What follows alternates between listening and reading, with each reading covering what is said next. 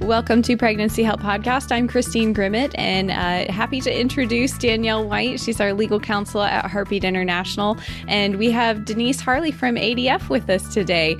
And we are really celebrating. There's so much to celebrate, but there's also so much work to do as uh, we heard the ruling on Dobbs on Friday. And now we look forward to, you know, the work that the pregnancy help community continues to do and continues to grow. Um, but there's so many questions about what happened and what what does this decision mean with reversing Roe and what's next? So, Danielle and Denise have some information for us. We're calling this Dobbs in plain English. So, let me introduce Denise. I know we've had Danielle on quite a few podcasts related to Dobbs. Denise is a, a new, uh, new guest for us. Denise Harle is with Alliance Defending Freedom. She serves as the senior counsel, where she is the director of the Center for Life. She also networks with pro life allies, speaks publicly on behalf of ADF, and works to defend the First Amendment freedoms of pro life healthcare professionals and pregnancy resource centers. Since joining ADF, Denise took the primary role in drafting the briefs to the U.S. Supreme Court in NIFLA versus Becerra, resulting in a free speech victory for California pro life pregnancy centers. Denise earned bachelor's degrees summa cum laude in psychology and interdisciplinary social science from Florida State University, a master's degree in political science from Stanford University, and her law degree from Duke University School of Law. So, welcome to both of you. And Danielle, um, let's start off. We're going to be talking about where were you when the decision landed? How did that make you feel? And, uh, you know, what was next for you in that moment? Yeah, you know, before we even get into that, I just wanted to mention that because I think this is fun. Um, it's not in Denise's bio, but when um, I first met Denise, she was eight months pregnant, sitting at that counsel table uh, for for the NIFLA case, and that was really inspiring to me as an, another mom who's doing the lawyer thing and, and working. And um, so, yeah, I just don't mean to make you blush, Denise, but that, that was one of my first. Um, that, that was the first time I ever met Denise, and I was just like, "Oh, this is so cool that Denise is, you know, living out her calling to be a lawyer for the movement, and also, um, you know, having babies and being a mom." And that was just really, very awesome. Yeah, you're still more pregnant than I am most of the time, Danielle. one of us is definitely pregnant at all times. yeah, we've got it covered. so yeah, back to your question, um, Christine. Actually, uh, my family and I were camping when the news came down. I took a gamble that the court was absolutely not going to release this opinion until it was done releasing all the other opinions. And I thought, hey, we're going to get out of Dodge for a little bit and go camping before all of the uh, excitement begins. So uh, when the court added that extra Friday day to release opinions, um, that was a little alarming. I was thinking, oh no, it might happen while I'm in the woods, and indeed it did. But thankfully, um, I had I had internet access, so I was um, I was outside the uh, jump pad with my kids, and they were jumping around, jumping up and down, and I was also jumping up and down, but for a different reason. Denise, where were you? Uh, well, I have to say where I was when I heard the leak because that was I was about two weeks before my maternity leave was going to end. So I had a baby. My I had a three month old and so obviously I'm, I'm the director of our Center for Life. So I, I lead, head up all of our pro-life litigation and have been on this legal team fighting this case all the way up to the Supreme Court. Um, and, and including the fact that we, this was our uh, model bill. So we helped craft this legislation um, alongside Mississippi. So I'm heavily invested on maternity leave and get my phone explodes into infinite pieces um, at like 10 o'clock at night on a Monday. And I'm like, I think maternity leave is over. so then um, I didn't read the decision because I was didn't want to count any chickens, and I was also very horrified by the ethical breach. So just on principle, I was like, we'll see what the actual decision is. And so then, yeah, last Friday morning, I was just sitting, um, sitting, staring at my computer, refreshing SCOTUS blog, and it was all caps like Dobbs. We have Dobbs, like they have these sort of commentators on the on the blog, and immediately just was actually like hyperventilating and crying. I had no idea that the emotion was going to hit me so hard, um, but I just bawled and bawled and bawled, like the happiest tears of just total disbelief at what God had done.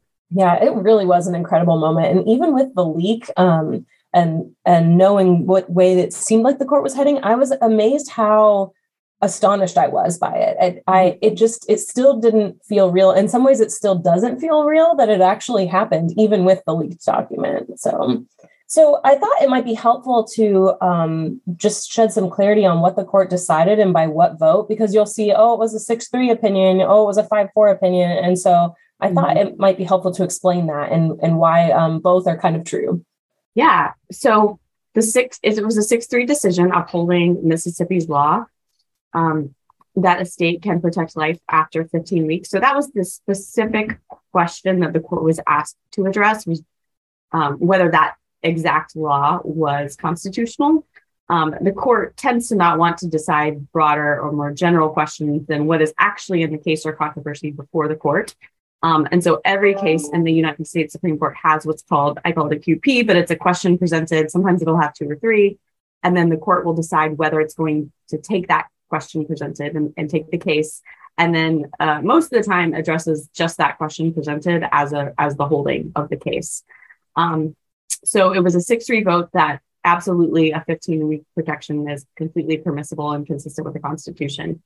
Um, one of those votes Chief Justice Roberts was uh, concurring in the judgment, but uh, had a separate view and was not ready to fully overturn Roe at this point. He basically, um, his argument was that this viability line that we've been operating under isn't wasn't necessarily uh, a part of Roe. So even if now the court is saying, okay, viability isn't the determinant, that doesn't mean it's rejecting Roe. It just means that um, it's uh, reframing the standard of how an, an abortion law or a pro life protection should be viewed. So a, a, little bit technical, and it was very obvious from oral argument um, and just from sort of knowing the Chief Justice's jurisprudence that he was going to want very, very much to find a way to not completely overturn Roe um, because he likes to, in his view, I think he likes to keep sort of institutional stability. His institutionalism is like off the charts. And so he tends to think that the most minor um, movement in in the case law is is generally the best.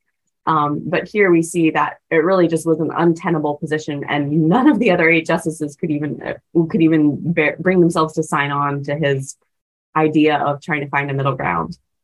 Yeah, that was really interesting, um, and we maybe we'll get into uh, Roberts' concurrence a little bit more to to kind of explore that. Um, but I think um, when we think about the majority opinion itself, for, for listeners who might not have heard our previous podcasts explaining the Dobbs opinion and some of the issues that are involved, you might want to go back and take a listen to those where we explain stare decisis and we explain why that matters. Um, because what follows might not make a whole lot of sense without that foundation. But um, you know, one of the one of the key issues in this case was stare decisis, which means to stand by issues that have already been decided.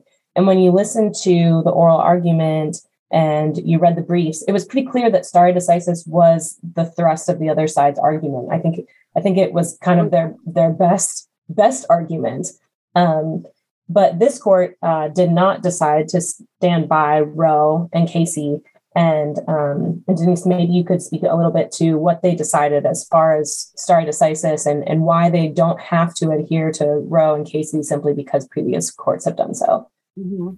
Yeah, so stare decisis is an important um, concept. It's an important doctrine because um, we certainly wouldn't want courts to just flip flop on what's legal and what's not legal just based on which judges happen to be wearing robes at the time. Um, it's a factor test. So there are several things that usually come into play. Um, and, but there's a heavy presumption that courts don't just overrule and depart from their prior decisions. The most important factor, though, is whether that prior decision was clearly erroneous. If it was egregiously wrong, that's a very heavy consideration in the fact that the case should be overturned. I mean, the general, you know, there are other there are other factors that are looked to pretty regularly. One is the workability, like whether that prior decision's okay, even if it was maybe not perfectly correct, has it been easy to apply, easy to administer? Are a lot of people relying on it around the nation?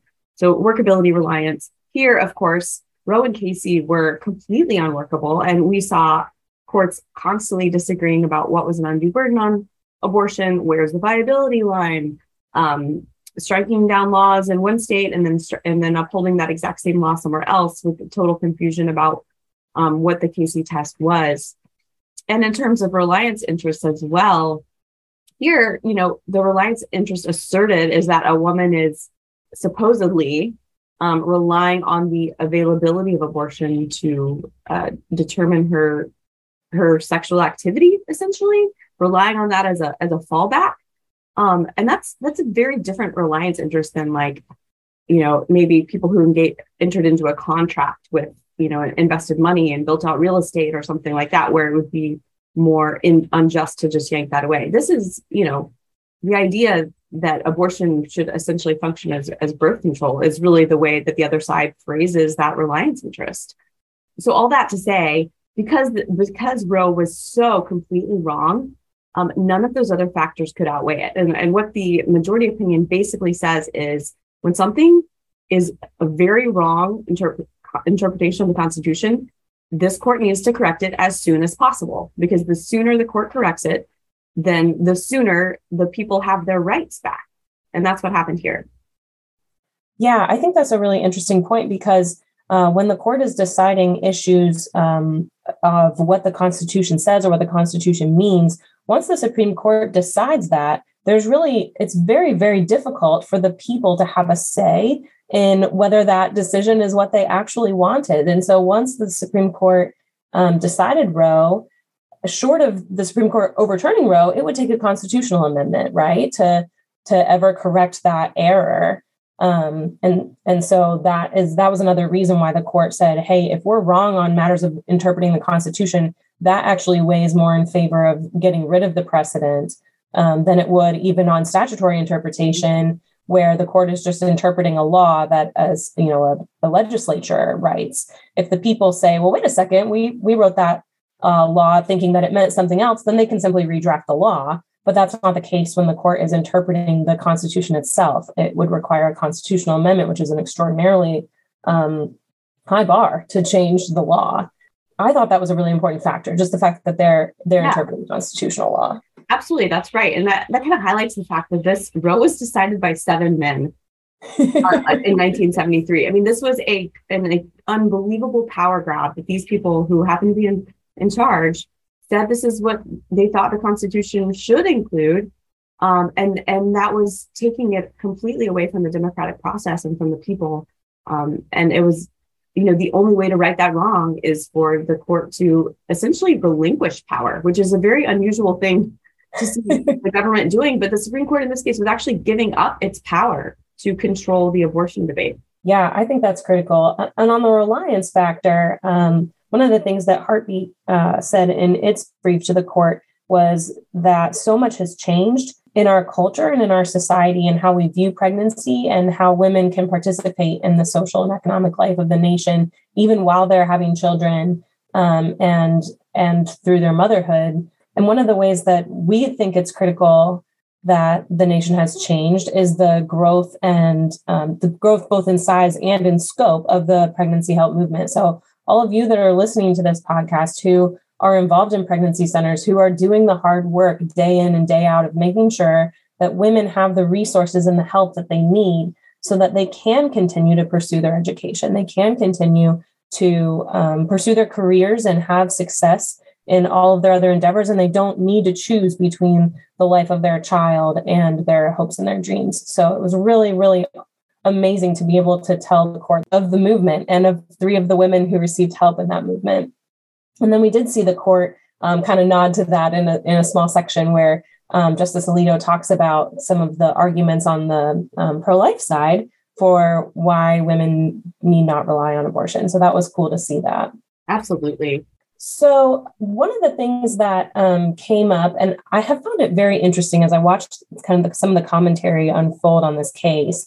First of all, I find it interesting that the pro abortion side seems to need to hitch its cart to a different issue entirely in order to gain the outrage that it thinks it needs. Um, well, so, they couldn't, you know, at oral argument, they couldn't even stand up there and say was Roe was correctly decided. They they never took that position. They just right. relying on it. So yeah, yeah, it's wild. Oh, yeah. And so now all of a sudden Roe's been overturned, but we're having all these conversations about other things like um, same-sex marriage or contraception. Um, and that might be really confusing to people who haven't read the opinion yet or don't understand like wait why are we talking about um, contraception all of a sudden this wasn't about contraception So maybe you could kind of back up a little bit, Denise, and explain that um, that grounding in the substantive due process question and uh, maybe Justice Thomas's concurrence inflaming that a little bit and yes. whether intentionally or unintentionally, which I think is up to debate. he might have been mad about the uh, harassment and attacks on him and his colleagues. Yeah, you know, I, I had that thought as I was reading it. And it's interesting because the majority opinion only refers to the concurrence as if there was only one of them. but there were actually three concurrences. And so I wondered if, like, may, maybe those two concurrences came on a little later after he had already responded to um, Justice Roberts' concurrence. And I, I kind of wondered if Thomas was like, yep, here comes my concurrence because I am not happy with how this is all going down. Yeah. One thing I love about him is he always is, um, he always says exactly what he thinks. And you, you, you, you get, you know, what you see is what you get. And he's very consistent. And if he disagrees with something, he will keep saying it over and over and over, over again in every case for years um, until the court, a lot of times he persuades his colleagues. Yeah. Uh, on this one in particular, uh, he was out there on his own. um, so let me let me just back up to what happens when a right is not mentioned in the Constitution. Okay, so um, the Constitution is very much a document that's based on uh, its text, but because it couldn't contemplate every contingency in the universe, it's supposed to be a guiding document. Um, it doesn't say every single word, right? So, I mean, we have the Congress shall make no law infringing the right to free speech. Um, but we don't have to have every itemized example of what that might mean. Um, so there are certain rights that have been recognized over time th- that are not um, written per se into the Constitution, but all of those unenumerated rights is what they're called have some sort of history, tradition, um, were well understood at the founding of our nation, were well known to the framers of the Constitution, um, and so there's always that, you know, analysis of if it's unenumerated, is there is it deeply rooted in the, the nation's traditions and history? Um, abortion very much is not.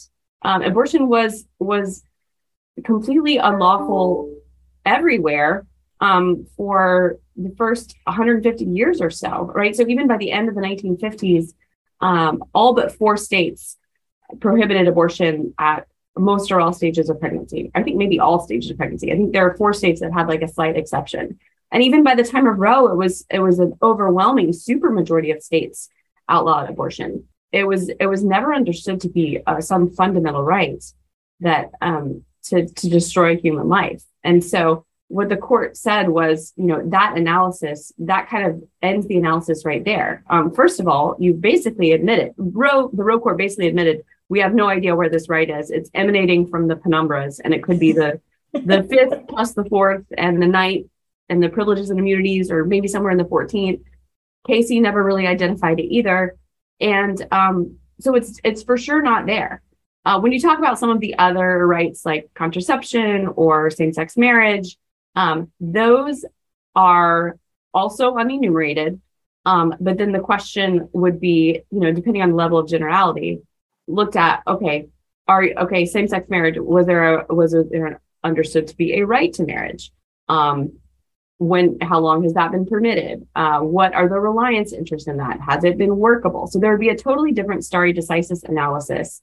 Um, but the biggest distinction the court made and this is kind of the bottom line is that the taking of an innocent human life is unlike any other asserted right um, that anyone could ever make right? I mean, that is just a, a fundamentally different thing. And so it's just not a comparator to say, well, these other ideas are kind of newer. So therefore, you can take a human, you know, take away a human life. That just doesn't work. And that's kind of how Alito shot it down. Yeah, and we've seen the the press kind of run with that and following Dobbs, saying, "Oh, well, there's all of these other um, substantive due process rights that are now on the chopping block." and some of those rights are the right to contraception, the right of interracial couples to marry, um, the right to use contraception. And so now we're seeing discussions about all of those rights. Um, and I think it's it was unfortunate to me to see the dissents really just dismiss that critical distinction with kind of a hand wave. Like they don't they don't even really engage with the idea of why this is so critically different this so-called right to an abortion because it destroys the life of an innocent human being or at least if you in at least a potential life as as rose says and as casey reiterates and i um, think that's because i think it's because they don't have an argument they they right. know that roe was wrong they've known it all along their best argument was that well precedent you can't depart from precedent um, but they can't justify it right. and um, and so the best they can do to get people upset is to start to do this scaremongering. Um, but you know, ADF, we have a case next term in the Supreme Court that is about whether a creative professional can be even can even be allowed to speak her opposition to same-sex marriage. She's a website designer. State of Colorado is punishing her, um, criminalizing her for not uh, personally designing tailor-made wedding websites for same-sex couples and we've taken that all the way to the Supreme Court. So there's it's not really on the table. The, the question is whether believers, Christians, can even speak their opposition publicly and live out their faith and, and work, you know, according to their beliefs that marriage is between one man and one woman. We are nowhere even close to the overturning of same-sex marriage. Right. Right. And I, similarly, I think that contraception fears are, are totally unfounded. I would be stunned to see any legislature introduce um, legislation that would outlaw contraceptives that would that would be very very surprising that's right and every abortion prohibition um, in in place in every single state across the nation to regulating abortion is very clear but it does not apply to contraception and that is not the same thing right yeah we'll also see some of the same um, arguments about managing miscarriages and oh no now it's going to be illegal to perform a D&C in the event of a miscarriage um, is, is IVF going to be outlawed? And pregnancy treatment. Yes, yeah, yeah. Um, one of the things the dissent talks about at length, I thought, or at least maybe it just felt long when I was reading it, was um, that when when the Fourteenth Amendment was ratified, which is kind of the period of time that we're looking at to see if this right is deeply rooted in the nation's history and tradition.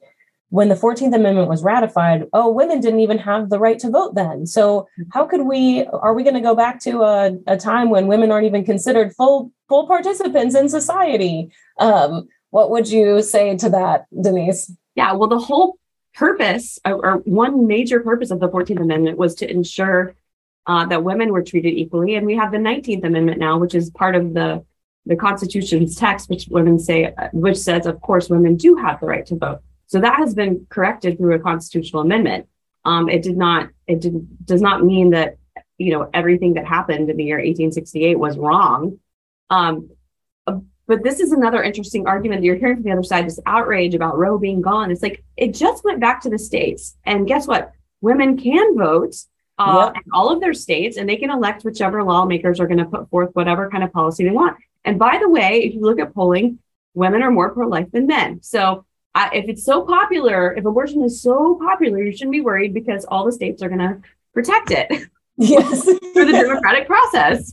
Right. And you see these women that are marching in these demonstrations in New York and in California and in, in Washington. And it's just aggravating because those states are going to have some of the most permissive abortion laws or the most permission, permissive abortion laws in the entire nation. And so you kind of wonder like, what what exactly are you protesting here uh, it seems to me that the state of the law in your state is what you think it should be and then are, uh, are you are you protesting that other women have voted a different way in the other state? you know what would be a great use of this energy is to go volunteer and support a pregnancy resource center like i mean all your time these people are vol- saying hey if you need abortion i will drive you there i will do whatever mm-hmm. it's like how about you help a mom who actually wants to welcome her child into the world and just needs a little bit of support? That'd be a good use of your time. Right, right. And we know that women are are very ambivalent about the abortion decision. You know, one of the things that we saw come out after the Texas law outlawed abortions after a, after a heartbeat um, back in December was we had centers um, experiencing women saying things like, "Thank goodness now I don't have to decide." thank mm. goodness now I don't have to deal with that pressure from my boyfriend, from my mom, from my employer to mm-hmm. end this pregnancy because now I have the law that says I can't. And it's just really interesting because it, I think that women are so ambivalent about this decision to begin with. Um, mm. We see that in our abortion pill reversal clients. Women, 75% of the women who contact the abortion pill reversal line are only 24 hours after taking, um, they contact within the, the first 24 hours after taking mifepristone. And so even even right away, uh, that ambivalence is so evident because she must have been at least somewhat unsure about that, that decision in the first place to then turn around and now desperately want to reverse that decision. Um, and so to suggest that abortion is this ultimate good that women have just been um, fighting for is is really not true. Um, and I think your point is very well taken, Denise, about about the, the pregnancy help movement and the resources that are available to women so that they don't feel like they have to choose abortion. So, of course, that's what we've seen, right? The other side has definitely been supporting pregnancy centers and helping with. No, no, the reaction to this has been to set centers on fire or vandalize them or threaten them. And so it's very discouraging um, to see that, but not altogether surprising. Yeah, Planned Parenthood is not giving out free diapers and formula to my knowledge. no. no, no. And isn't it telling that nine out of 10 pregnant women who walk into a Planned Parenthood will receive an abortion there? Mm. And then on the flip side, our statistics show that nine out of 10 women who walk into a pregnancy help organization will choose life for their child. And is it possible that that's because she just needed the support? She needed someone to walk beside her and say, You can do this and I'll help you. Mm-hmm. Um, and how much more empowering is that than, yep, we'll just get rid of your child and never see you again unless you need us to get rid of a subsequent one. Mm-hmm. Okay, so we've talked about the majority opinion a little bit. We've talked about stare decisis. Um, we've talked a little bit about the dissent. Um, but what does what does this mean? The um, Alito decision says that now rational basis will apply. Um, right. Could you talk a little bit about what that means? Yes. So, um, in general, the states are kind of in charge of protecting the health, welfare, and safety of their citizens. So this is the case. This is why states can regulate the medical profession and have all sorts of you know safety laws and health regulations um, to make sure that their people are safe, have law enforcement, and so forth. Um, abortion has always just been this exception. Ever since ever since Roe, abortion is treated differently, like this sacred fundamental right, and states have been prohibited from you know limiting abortion or regulating it. And and you've probably even heard of these lawsuits where it'll be just a rule that like the clinics have properly uh, you know proper widths of hallways for gurneys in case of emergency or admitting privileges for an abortion doctor or sterilizing their instruments. And the abortion industry is suing over those health and safety laws. Um, well dobbs has cleared the air on that and corrected this. And now the standard is going to go back to that rational basis. So it won't be anything heightened like the undue burden and strict scrutiny. And um, a state really has to prove that they have this sort of compelling interest to make sure that a woman even gets an ultrasound, uh, you know, to know how far along she is and, and perhaps see the her baby's development. No, no, no. States now can do anything um, that essentially is is rationally related to um, it has a strong presumption of validity is the way they phrase it. And it just has to be rationally related to the state's purpose. So if i can just quote one line from the um, majority decision it says um, that now state interests include respect for and preservation of prenatal life at all stages of development the protection of maternal health and safety the elimination of particularly gruesome or barbaric medical procedures the preservation of the integrity of the medical profession the mitigation of fetal pain, and the prevention of discrimination on the basis of race, sex, or disability. So, any of those reasons the Supreme Court has just said is legitimate, and a law that advances any of those, um, so not so long as it's not done in some irrational manner that I can't even think of what that would be, is going to be permissible under a rational basis standard. That's so exciting. I I really appreciated that um, that list of like, hey, all of these things are rational. Yeah. Um, so I was like, yeah, we've we've long thought that all of those things were rational, but thank you for specifically spelling that out. Um, so so does that mean then that um, that that's kind of it? So everybody woke up on Saturday morning, and all of those states with trigger laws, it's uh, their their laws went into effect. And um, could you speak a little bit to the kind of what the litigation landscape is going to look like following Dobbs. Sure. So, so under that rational basis standard and the way the court laid it out, um, a total prohibition on abortion would be permissible, constitutionally permissible under the federal constitution. Um, so there's a, there's a question asterisk. You know, what is the political will of of legislators and politicians in any particular state in terms of what they want to do? Um, but what we've seen is that almost every single state that did have a trigger law, there were 13 of them, went ahead with that, uh, triggered it. Some of them are in effect. I think there's, well, it, it changes by the hour, but I think last I checked, six of them were in effect.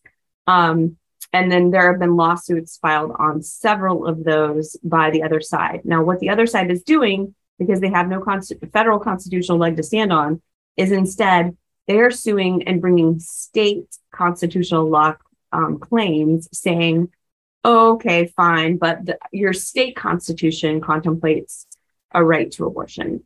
And the argument they've been making so far, and what I've seen, is basically that because the states have been tolerating abortion, um, then any like you know pro-life laws that were on the books that haven't been able to be enforced because of Roe are have been repealed by implication and saying, well, you're not using these old laws, so no one really thinks they're valid. They've essentially disintegrated, and so you can't enforce them now. Um, and or your state right to privacy protects abortion. And so they are running strategically to the state judges in the particular counties in the particular states where they think they're going to find a favorable ear. Uh, and it's clear that they've spent the past several months, at least since the leak, uh, drafting all of these documents to have them ready to go to challenge good pro life laws. Wow, I was not aware that they were arguing that the laws had basically disintegrated because they hadn't been used. That's. you know, they don't have a lot to go on. So um, that is one of their novel theories. Okay. All right. So it it's we can't get the the people to agree with us, so we're going to now run to the state courts to try to bail us mm-hmm. out. Yep. Okay. Yeah. Yeah. So how how long do you think, uh, Denise, before kind of the dust settles on all of this? So I think it's going to be a very long time, and here's why. So these state court cases will sort of do what they do and peter out, and they're much more straightforward, bread and butter. Okay, pro life law is passed um, it gets challenged and the courts do with it whatever. Um, I think most of those are going to end up in the right direction. You can't have much clearer guidance than you got in Dobbs for the state courts. Um, and of course, you know, you're going to have California and New York permitting abortion throughout nine months of pregnancy for any reason. So you're not really even going to see it there. It's just going to be in the red and purple states. Um, but then we have a whole host of other questions, which I hope you don't ask me to answer because I haven't even had time to research them all. But there's questions about what can states do to prevent um, you know, mailing in of chemical abortion drugs uh, by mail? What can the US government do? What can the federal government do in terms of um, limiting abortions in different ways, preventing um, people from taking a woman across state lines to get an abortion when that, you know, when that state where the where the woman lives and where the unborn child will be a citizen uh, has outlawed abortion. Um, and and what all of those attempts are going to look like and what's going to be upheld. Um, you know, there's arguments about whether FDA preempts any attempt by a state to restrict chemical abortions completely.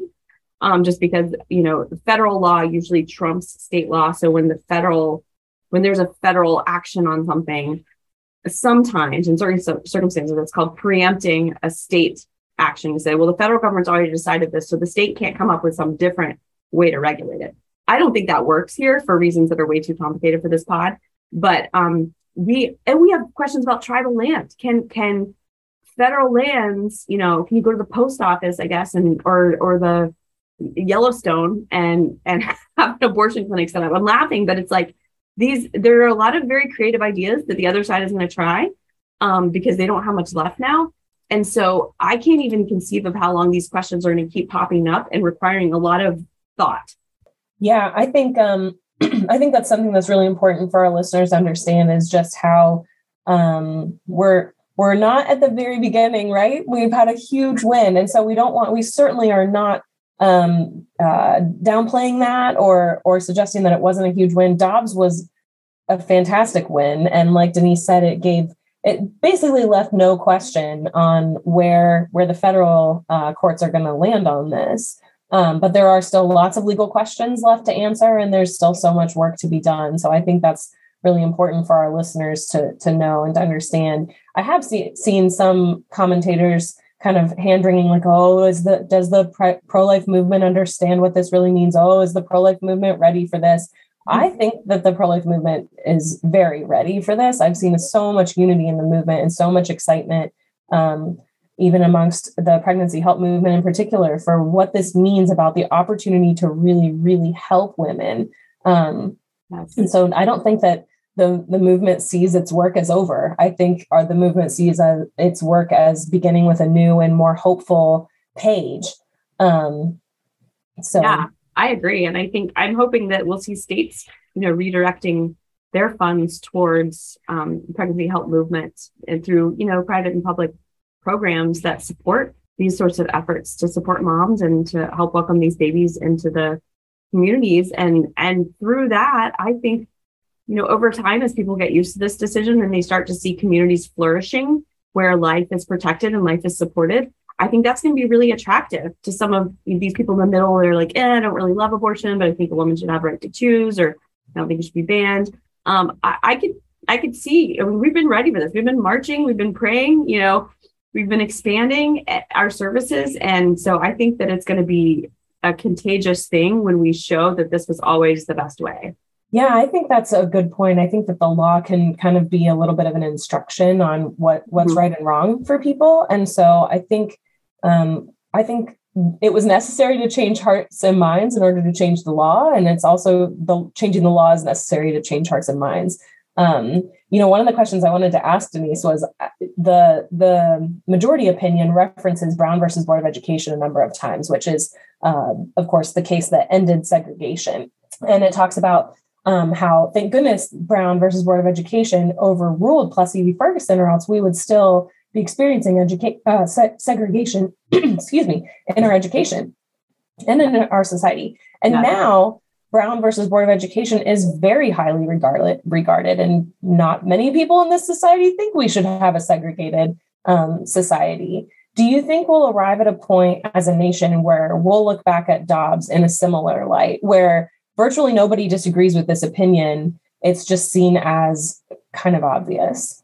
Absolutely, I do, and for a couple of reasons. Well, so and I, this is the reason I thought it was going to come down on the last day of the term is I was like, this is going to be such a historic decision that they're going to want to make sure every single possible letter is perfect. Um, but it was perfect. It's great. Yeah. Um, so yeah, one reason is because the constitutional analysis is unassailable. I mean, all the all the arguments in the dissent are just sort of policy reasons of like, oh, okay, so you wish that was the policy, but you're right. not really giving a reason why that's the actual law. Um, two is because, like like we've said, since the beginning of this nation and really since time immemorial, uh, the killing of the unborn is just understood to be a fundamental violation of human rights. And so when people were allowed to make these decisions before Roe took that ability away, uh, uh, all citizens across the nation, men and women, were in agreement, an overwhelming agreement that, that abortion is uh, an atrocity and we did not want it in our communities. And so it was not permitted. And, and if you look around the world, okay, 75% of nations either don't allow abortion at all or limit it to t- the first 12 weeks. So it is a human, an under like a human instinct that the taking of an unborn child's life is is a wrong and a sad thing. And so for that reason too, I think people are going to look back and be like, wow, I can't believe we said there was a federal mandate in our constitution that made us tolerate abortion up to the point of viability. Right. Yeah, and I think that as we work to make um, abortion unwanted today and unthinkable for future generations, I'm really, really hopeful that that our country will get to a place where we'll, we'll turn around and look back and think, "Wow, thank goodness for Dobbs." In the same way that we turn around and look back and think, "Thank goodness for Brown versus Board of Education." Um, well, I don't know if you had any closing thoughts, Denise. This has been so helpful to hear your thoughts about the case and um, it's been fun to talk about it together. Obviously, our work together continues. Um, and I don't know if you had any closing thoughts. Yeah, you know, this is this isn't totally legal. Well, I mean, it's not totally legally related, but um, I just feel such a strong urge that I want. Um, a lot of people don't know about the pregnancy help movement um, options, even in their own community. I think the stat is something like 75% that I read recently, 75 or 80% of people don't know that there's a pregnancy center in their community. And so I would just encourage all of you listening to, you know, connect with your churches, connect with whatever civic groups are in your towns and cities to people are wanting to help and people don't know where to start. And this is the most obvious thing is the pregnancy help movement. And so there are so many people that aren't connected to you. And I know you're busy and I know you're doing this all for, you know, you're offering everything you do for free. Um, but if you can help do whatever you can to get the word out because there's so many people that are hungry to help right now. Um, and they want to be there for these women and these babies. And they don't know that you are the best avenue and conduit for that in so many ways. And so I just especially would encourage you to engage with your local church um, and, and whatever it takes to be this is a, a really big opportunity, I guess I'd say. And it's not that you don't try to get the word out, but this is a really big opportunity when people are hungry to hear what you guys are doing and what you have to say. Yeah, I think that's so beautiful because I think that the um, accusation has been that once uh, unborn life is protected, the pro lifers will just, uh, you know, give themselves a congratulatory high five and walk away. But in reality, we're seeing people all over the nation just rolling up their sleeves and wanting to help. So um, that's really encouraging. And I'm really excited for what that's going to look like in communities and how that's going to revitalize our country. Amen. Yeah. Well, thank you, Denise. This has been great. Thanks. So fun. Hey, thank you both for your time and for clearing up some of the questions that we've had on the Dobbs case. I want to mention a couple of resources before I close out. One is pregnancyhelpnews.com. It's our sponsor for today's episode. It's a great way to stay updated on the pregnancy help movement. Uh, they've been covering Dobbs and uh, even other legal cases as they come up, but really it's just a, a great hub of information on pregnancy help work around the world. So that's pregnancyhelpnews.com. You can subscribe for a weekly report straight to your email email of the most current articles. Uh, I also want to mention our Dobbs page. It's heartbeatinternational.org slash Dobbs. There are links on there to some of the previous episodes that were mentioned, uh, and also a wealth of other resources for pregnancy centers, for supporters, just a, a one-stop shop for all of the heartbeat resources on the Dobbs case. So with that, um, I hope you subscribe so you never miss a future episode of the Pregnancy Help Podcast, and I wish you all a great rest of your day.